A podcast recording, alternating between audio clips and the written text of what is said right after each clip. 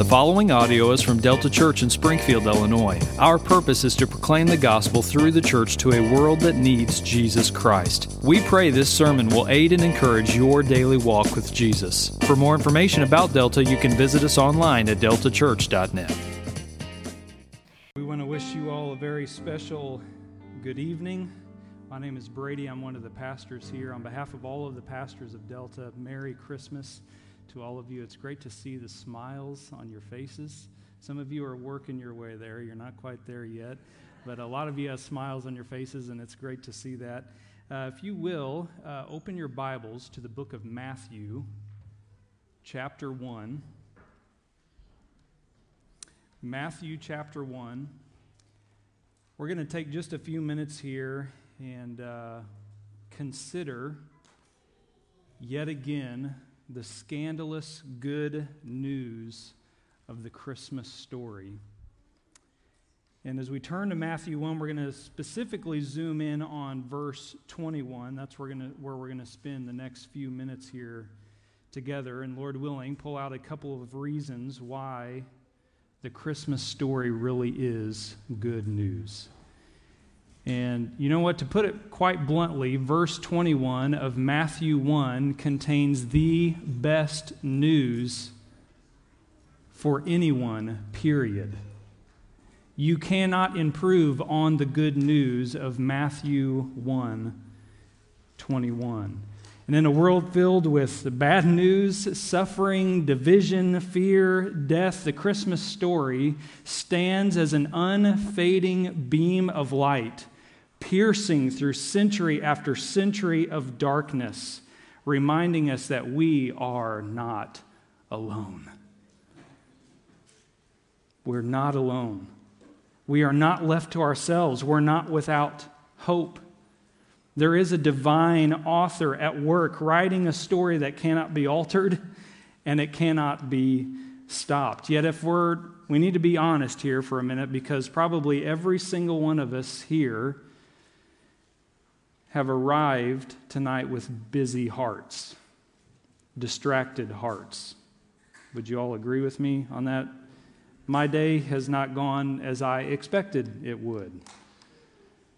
It was capped off with a certain two year old that shall remain nameless that filled our bathroom sink with toilet paper and then filled it up with water and soap. we arrive with noisy busy hearts. Our hearts are preoccupied with many things. It could be the noise of your to do list of what still remains to be done before Christmas gets here. It could be the noise of relational strain and stress. It could be the noise of marriage strain. It could be the noise of fear and suffering and sickness. Could be the noise of grief and pain. We all arrive here tonight with noisy, distracted hearts. And there is nothing that our sin and the enemy would love more than to keep our hearts and our minds distracted on those other things. So, what that means is we need God's help right now. We need God's help right now. We need the Holy Spirit's help to be present, to not only hear, but to listen. We need the Spirit's help to take the piercing light of the good news of, Chris, of the Christmas story and cut through all the distractions of the world and bring our hearts to a place of worship and awe. I need God's help right now. You need God's help right now, so let's pray, okay? And Christians, I encourage you to be praying this for the people around you as well. God, what a joy it is to gather together yet again to celebrate the good news of the birth of your Son. But we come with noisy and distracted hearts. We come living in a world full of bad news and suffering division, sickness, and death. Holy Spirit, I pray that by your power you would help us to cast these things upon you, as 1 Peter tells us, because you care for us. God, would you do the work right now in our hearts that only you can do? Would you call, cause worship and awe and wonder to ignite our hearts over what you have done? In sending your Son for us. Holy Spirit, we beg you to do these things. For the honor and glory of the Father, we pray all these things in Jesus' name. Amen. As many of you all know, uh, the last few weeks of Advent, we've been working through Luke chapter 2, highlighting the themes of faith, hope, joy, and peace. And we've been highlighting the fact that these things are genuine only because of who they are rooted in, who they are grounded in, namely Jesus Christ. And as we turn to our text this evening in Matthew 1, I think it's probably safe to say Joseph was probably not experiencing a whole lot of hope, joy, and peace because he has found out that the girl that he's engaged to is pregnant. They're not married yet. He's not the father. And so there's a lot of things weighing on his mind, wondering what he's going to do, how he's going to obey the Jewish law of the time, which would have said divorce was necessary in this situation. Yet he wants to show compassion at the same time. So Joseph himself, I'm sure, has a noisy heart when the angel shows up. So these things weighing heavy, on his mind, verse 20. We see there, but as he considered these things, behold, an angel of the Lord appeared to him in a dream, saying, Joseph, son of David, do not fear to take Mary as your wife, for that which is conceived in her is from the Holy Spirit. She will bear a son, and you shall call his name Jesus, for he will save his people from their sin. So the baby that Mary is carrying is no ordinary baby. There is a baby unlike any other on his way, and his name, the angel says, shall be Jesus. And you'll notice that he connects the name to his mission. Notice the word for. F O R. Some translations will say because. You shall call his name Jesus, for he will save his people from their sins. This is not just some random name. In other words, that God, one day in eternity past, like, well, Jesus, it sounds pretty good. I think I'm going to name him Jesus. But rather, his name is connected to his mission. The name Jesus is loaded with purpose and mission. The very meaning of his name describes the very purpose of his arriving. Friends, there is no other name packed with significance like the name Jesus. And says the book of Acts, there is no other name under heaven given among men by which we must be saved. Now, the name Jesus as we know it is actually from the Greek translation of the Hebrew word Yeshua. Yeshua means Yahweh saves or the Lord saves. Many scholars say the name Jesus was pretty common during this time, but the angel makes it clear to Joseph this baby that will bear this name is far different than all other babies that have bore the name Jesus, because this baby soon to be delivered by Mary would not be named Jesus as a way of remembering or honoring the fact that the Lord saves. This baby is named Jesus because he is the Lord who will save. The good news of Christmas proclaims Jesus is the God who saves. The good news of Christmas proclaims Jesus is the God who saves. Many babies carried the name, but only one carries the power and the authority and the ability to fulfill the meaning of that name. Which is why I think the angel is able to say, He will save.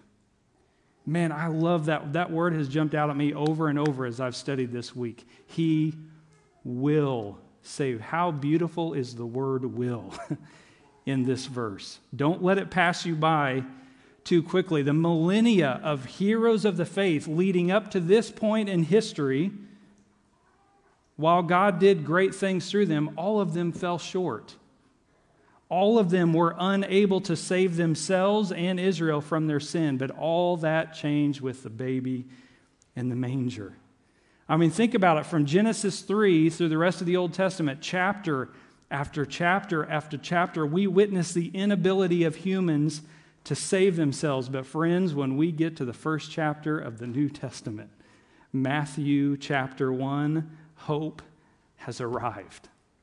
Salvation has come. The waiting, the longing is over because the one in the manger will save his people from their sins.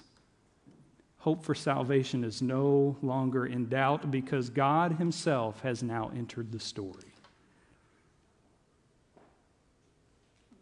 That's why I think we can have certainty of the fact that He will save because he came as one of us. Jesus came as God in the flesh, fully God, fully man. Friends, have you ever considered the good news, the significance of the fact that Jesus came as God in the flesh? Because he was fully man, that means he could genuinely be our substitute, our representative. He lived the life as a human that we as sinful humans could not live.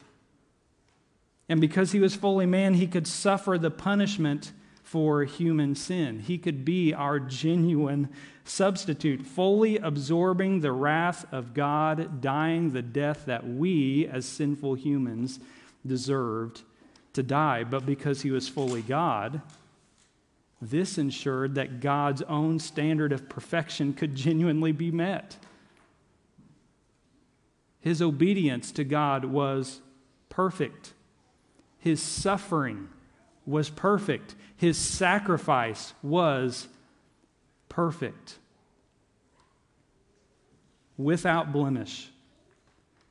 No other human being could live a life without sin. No one but God could meet his own standard of perfection. We are far more sinful than we think we are. God is far more righteous than we think he is. So, what is the hope for sinful man being close again to a holy, perfect, righteous God? That hope enters through the God man, Jesus Christ. That's where hope is to be found. Friends, may we never evacuate the devastatingly bad news of human sin from the gospel story. And many people try to do it, many churches try to do it. But may we never be silent where God is not silent. The angel spoke very few words to Joseph. And the idea of human sin was one of the things that he mentioned in the dream. The problem of sin is not left out. You'll see he will save his people from their sins. So that means Christmas is not about the warm fuzzies, the cuddles, the magic of the season. That means Christmas is a rescue mission. Christmas is a rescue mission. It is God Himself robing Himself in human flesh to rescue us from sin and hell. The reason a Savior appeared is because we need to be saved. Saved from sin, saved from death, saved from the consequences of our sin. I love, a few years ago, there was a poem written called There's a Dragon in My Nativity. Some of you may be familiar with this. It was written by a pastor in England. And in Revelation, I think chapter 12, Satan, sin, and death is symbolized by a dragon. And so this pastor took this symbol, carried it over to his poem to really explain the fact that Jesus' arrival was really a declaration of war. Jesus' arrival was a declaration of war on our greatest enemy.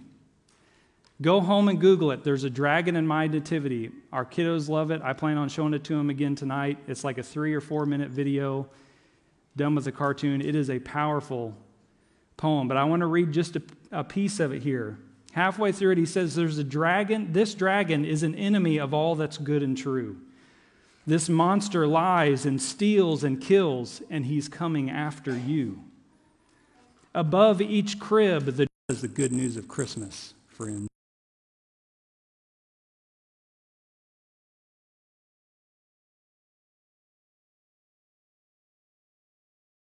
when you realize your greatest enemy has been conquered.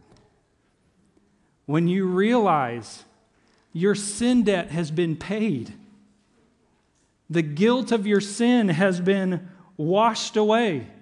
You've been made right with the Father. You have been plucked from the fast track to hell and transplanted into the kingdom of God. Christian, how long has it been since you've just sat and let your heart marinate in these truths. You have been made right with God. Your sins, believer, are forgiven. You are known by the Creator. Our greatest enemy has been defeated. This means that sin, sickness, and death that you are now facing, these things don't have the last word anymore. They do not have the last word, they're temporary. One day, all these things will be put to death, and all that will remain is life, righteousness, peace, eternal communion with our Savior. But there's one thing I want to point out before we close, and this is crucial. These realities are only true, Matthew says, for his people. Don't miss that word. He will save his people from their sins. Now, hopefully, you're asking the question well, who are his people? Well, I'm glad you're asking that because John, in the first chapter of his gospel, verse 12, answers that for us when he says, But to all who did receive him, who believed in his name, he gave the right to become children of God. Do you hear that? To all. To all who what? Received him. Believed in his name. As you read on through the New Testament, you realize what he's talking about is someone who receives and believes in his name is someone who turns from their sin to God in repentance, placing their faith and their trust in Christ alone for salvation. The baby named Jesus will save his people from their sins. Not every human being is saved from their sins. His people are saved. Those who have trusted in him alone for salvation. The invitation for salvation is extended to all. The application of salvation is for those who come to him in repentance in faith. Friends, what this means is because Jesus came, you can be saved from your sin. The good news of the Christmas story proclaims you can be one of his people. You can be one of his people we don't celebrate Christmas simply because Jesus was born as a baby. We celebrate Christmas because he perfectly accomplished everything that he came to earth to do. He perfectly accomplished the mission for which he was born. So we celebrate Christmas in 2021 with great hope, joy, and peace because he was laid in a cradle, he was hung upon the cross, he was buried in the grave, and he was raised in power and glory. Friends, that is why we celebrate Christmas. That is where true hope, joy, and peace is to be found. And he did these things so you and I could be one of his people. That is the invitation to you tonight. Are you one of his people? Will you turn to Him in repentance and faith this Christmas? Friends, it's no accident that you're here tonight. It's no accident that you've sung these carols, that you've listened to the Word of God proclaimed. So, what will you do with the good news of the Christmas story, the invitation to be one of His people? Christian, just let that sink into your heart. You're one of His people. I am one of His people. Not because of anything we've done, but it's all because of the baby in a manger who saved, did all that was necessary, His people from their sin. Christian, the Christmas story is a reminder that we're part of a much bigger story. And this story ain't over yet. Because the Jesus that was resurrected and ascended one day is coming back. And the enemies of sin, sickness, and death will be put to death themselves. This is the hope, the day that we long for. Our hearts echo with many, many, many centuries of saints saying, Come, thou long expected Jesus.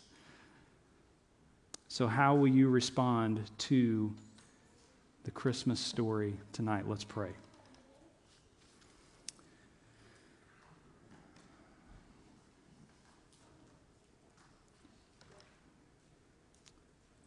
Holy Spirit, only you can take these words from the book of Matthew and bring them to life in our hearts.